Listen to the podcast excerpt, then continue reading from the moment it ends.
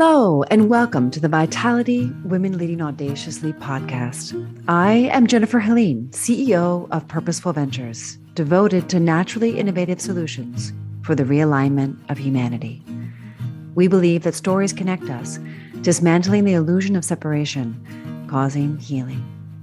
This interview will be 20 to 30 minutes long, and I look forward to sharing on common ground.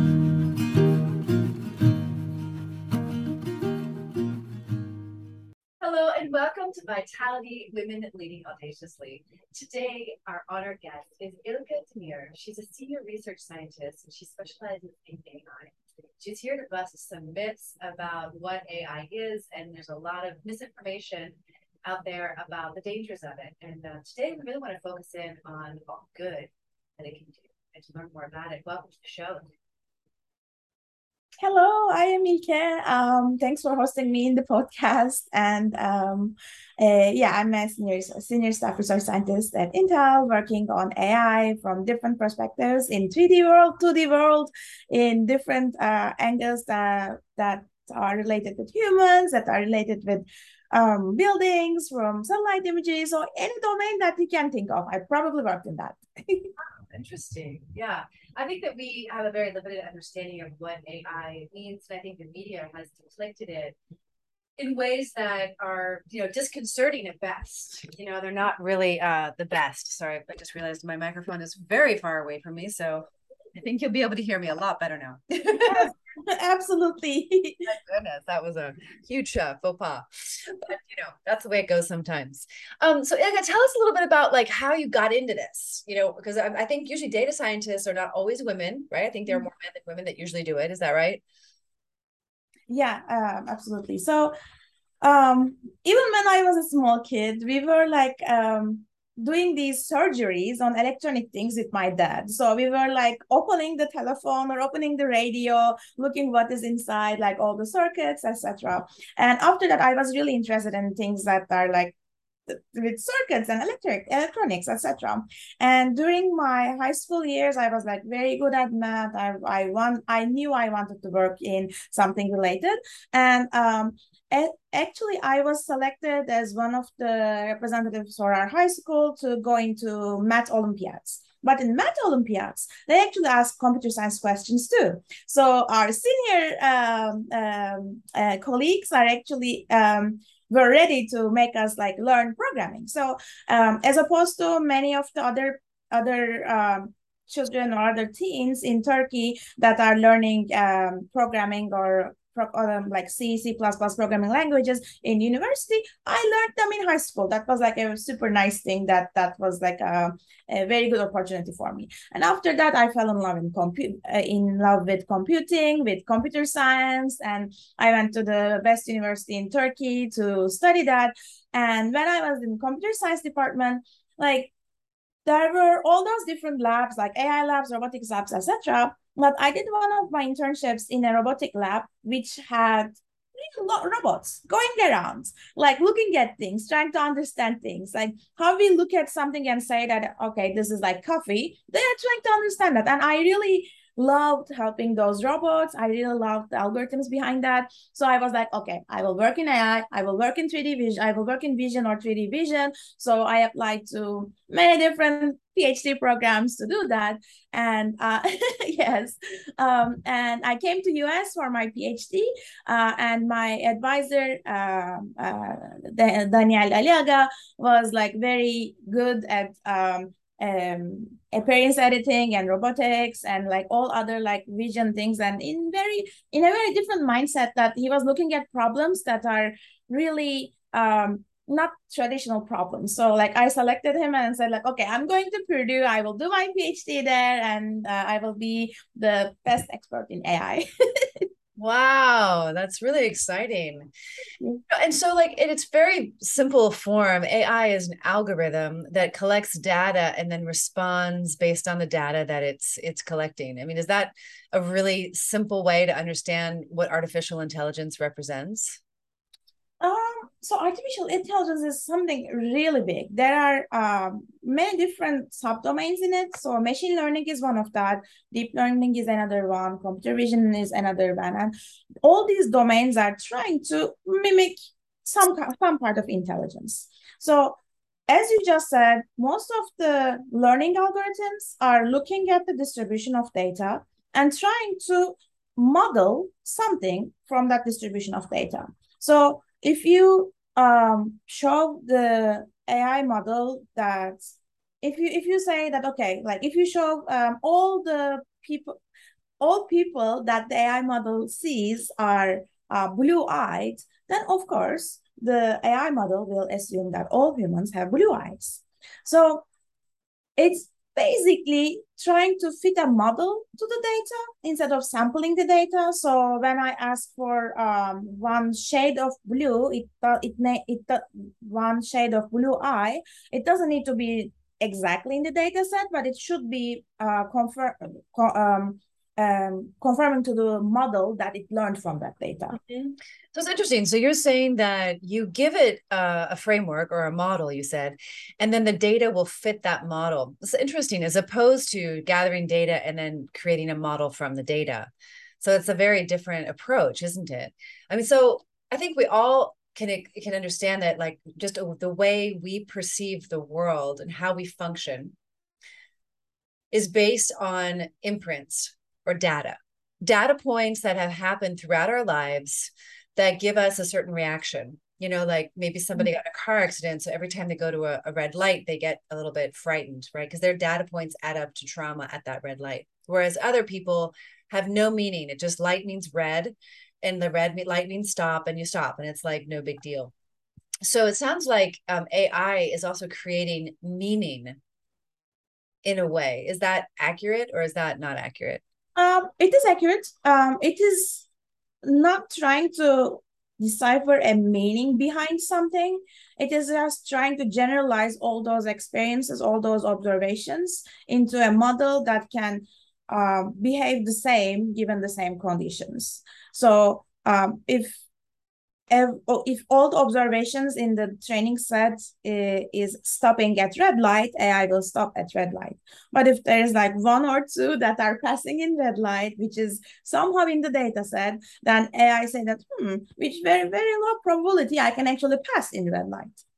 Mm-hmm. Interesting. Yeah. So there's like no none of this human um, you know, indifference or ambivalence or uncertainty. Like, you know, that it's like a machine, like you're saying, it's it does what it's supposed to do. Although um, I think I think some of the fear around it is that, you know, that they'll there'll be this kind of takeover. AI will take over. Um, and in some ways it's better if ai takes over and a lot of people listening might disagree with me and in some ways it could be it could be dangerous. So what do you see are some of the positive implications of the applications of ai in our daily lives moving forward? Because we can't avoid it it's here and it's only going to get more and you know bigger and bigger and deeper and deeper. Exactly. So i um i don't want to sound like um um, pessimistic, but I wish AI takes over somehow. No, I don't want to wish AI to take over, but I wish we can advance it so much that there is that possibility. Yeah. Currently, it's not. Um, there are like some um, learning mechanisms that are trying to uh, co-learn with other uh, deep learning approaches or like teach other deep learning approaches. But ai taking over is such a like a dystopian scenario that is like so far. So um, at least if people are like um, um, afraid of that they can they can rest assured that that will not happen in in uh, close future at least. Um, and in addition i really hope that we advance it as like as um, as fast as we are doing right now that we can use it for all the benefits of AI. So, um, you know, like the currently there are many uh, large uh, conversational systems that are behaving much better than um, existing like uh, traditional conversation system conversational systems like for translation for virtual assistants for um, text to speech or audio text um, uh, speech audio relations. So all of these are really advancing now. Another um, advancement in ai that i'm really interested in is in 3d So, you know, like everyone is talking about metaverse, right? Like it is coming, it is here, we are there, etc. All the content that is going to metaverse um, are 3D and people cannot like model everything in 3D, you know? Like I can maybe model a house, like I can maybe model your coffee mug, but not tailored not tailored to every little individual in a way so we need those ai systems to understand and model 3D worlds that we are living. So we can either mimic our actual habitats in 3D in metaverse, or we can make very new ones. Like if you want to walk in an elvish forest, we want that AI to be able to create the content for that. That's so interesting. Yeah, I'm so disconnected from virtual reality, but I know that virtual reality is a very, very real thing, especially for younger generations, you know, who are more connected to the gaming world. And um, I'm so totally disconnected from that because I'm so interested in like the the world outside, like the trees and the mountains and, and the, the things. But I love how the imagination can grow, you know, in terms of of what happens in Elven's Forest, you know, and, and how you can expand your your horizons and expand your your mind really in, in going to these different areas. And I wonder though, for some of these younger generations, like how this threshold between what's real and tangible, like in this third dimension, mm-hmm. the things that we can hold, you know, um, versus the virtual reality. Like I, I think the membrane is getting uh, less and less. I meet people sometimes and I their their connection to reality is is is is different than mine because of, they're, they're so deep in their virtual reality. I'm not saying that's good or bad. It's just that there are implications to how our world is shaped in the future. I don't know if you have any input or insight into that. Yeah, absolutely. Um, so our um, so if you think the human as a machine, even our input output relations are changing because our world is becoming more digital than physical. Yeah. And here we are used to use our fingers for the keyboard or like mouse, etc. In virtual world, we won't at some point we won't even need that. Like there are so many gesture um, uh, recognition algorithms that instead of like using a keyboard, you you uh, you do some gestures and it is done. Or instead of using the mouse, you are using your eyes. Can you click with your eyes? Like wow like this right so like all of our relations and how we interact, how we represent ourselves is really shifting when we go to the metaverse. And I think at some point, um, in the beginning, I think this was like the considered as a downside of that, uh, because um, like it's it's hard to change the habits of humans. But the more natural in the more uh, those interactions become are becoming natural in vr world like i can just like i don't know like wave and uh, my avatar is waving. So it's like hi like it's so so naturally mimicking the real world. Um, so the more those interactions are developing and that's also thanks to ai because all those like um, like um, hand uh, the gestures the face reconstructions the avatars all of them are thanks to AI too. Um, so because of that, I think it's getting a little bit more easier to go and adjust into the VR world um, as how you are living in the um, real world, and that's that's that's putting the boundaries even even more blurrier as you just yeah said. it's so interesting yeah for those of you who are listening um i know that we are a health podcast right this is you know mm-hmm. you're a health enthusiast and that's why you're listening to this but we have to also i think be aware of what's happening as health intersects with ai and I've been involved in a lot of different concepts over the years with the integration of AI and human behavior and how we can initiate change in our, our daily lives through the use of AI. And AI, if I'm not mistaken, and please correct me if I'm wrong, can be intuitive. It can predict, for example, different outcomes. And I, I'm speaking about specific outcomes regarding behavior. So, like, for example, um, and you already kind of seen it. Like if I go to bed at 9 p.m. and I wake up at 5 a.m., there's going to be a certain biomarker that can be measured now through different devices of like where you are in your beta theta state and how, you know, what what deep sleep you actually received mm-hmm. during that time period. And then knowing that is conditioning your nervous system.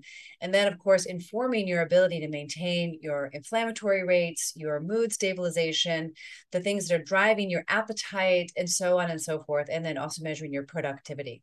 And so i'm really excited potentially about the application and intersection of ai and health with the integration of biomarkers to drive more positive human behavior to get better health outcomes, to reverse diabetes, to reverse cardiovascular disease, to lose weight, to gain vitality, et cetera, et cetera. So I'd love to hear any insight that you can provide in where things are going in AI and the health world. Um, so one of the largest domains that AI is interested in is humans, of course, and humans are um, mostly reliable.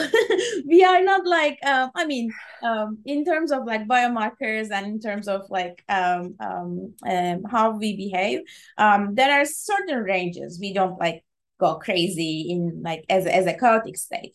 So it is mostly a learnable process about what we are doing how we are behaving um, and even though our consciously we may like try to break those loops sometimes. It is still within our human capabilities about how we are breaking that. So ai also can learn those human capabilities and our extremes and how we are or even why we are going to those extremes and like trying to make a model um, either like if we are looking at like high level problems do a generalized model that can work for everyone or do individualized models that can work for um, only the behavior of one individual person uh, so it's like one model per person um, and from those models we can learn we can uh, as i said like mimic or we can even try to predict that okay you have uh, whenever I don't know. I don't have much um, health knowledge, but I will just give a simple example that um, if you have been um, sleeping uh, around 9 p.m. to 10 p.m. every day, um, uh, on the fifth day, you are actually you want to you tend to stay a little bit longer. For example, um, those those inferences AI can try to do. Now we can even reverse that question. Um, instead of how AI can help in health domain, we can ask how health domain is inspiring AI. Mm. So that's a um, that's an interesting question that we have some work on. Um, so, um, do you know deep fakes? I do not know. So deep fakes are those fake videos around where the actor or the action of the actor is not real. Oh yeah, I didn't know they were called deepfakes, but yeah, I'm familiar. Yes, yeah. So like you, you probably see, you have probably seen like Obama or Trump or someone, um, like saying really bad stuff, but it's not really them, but they are actually very believable fake videos.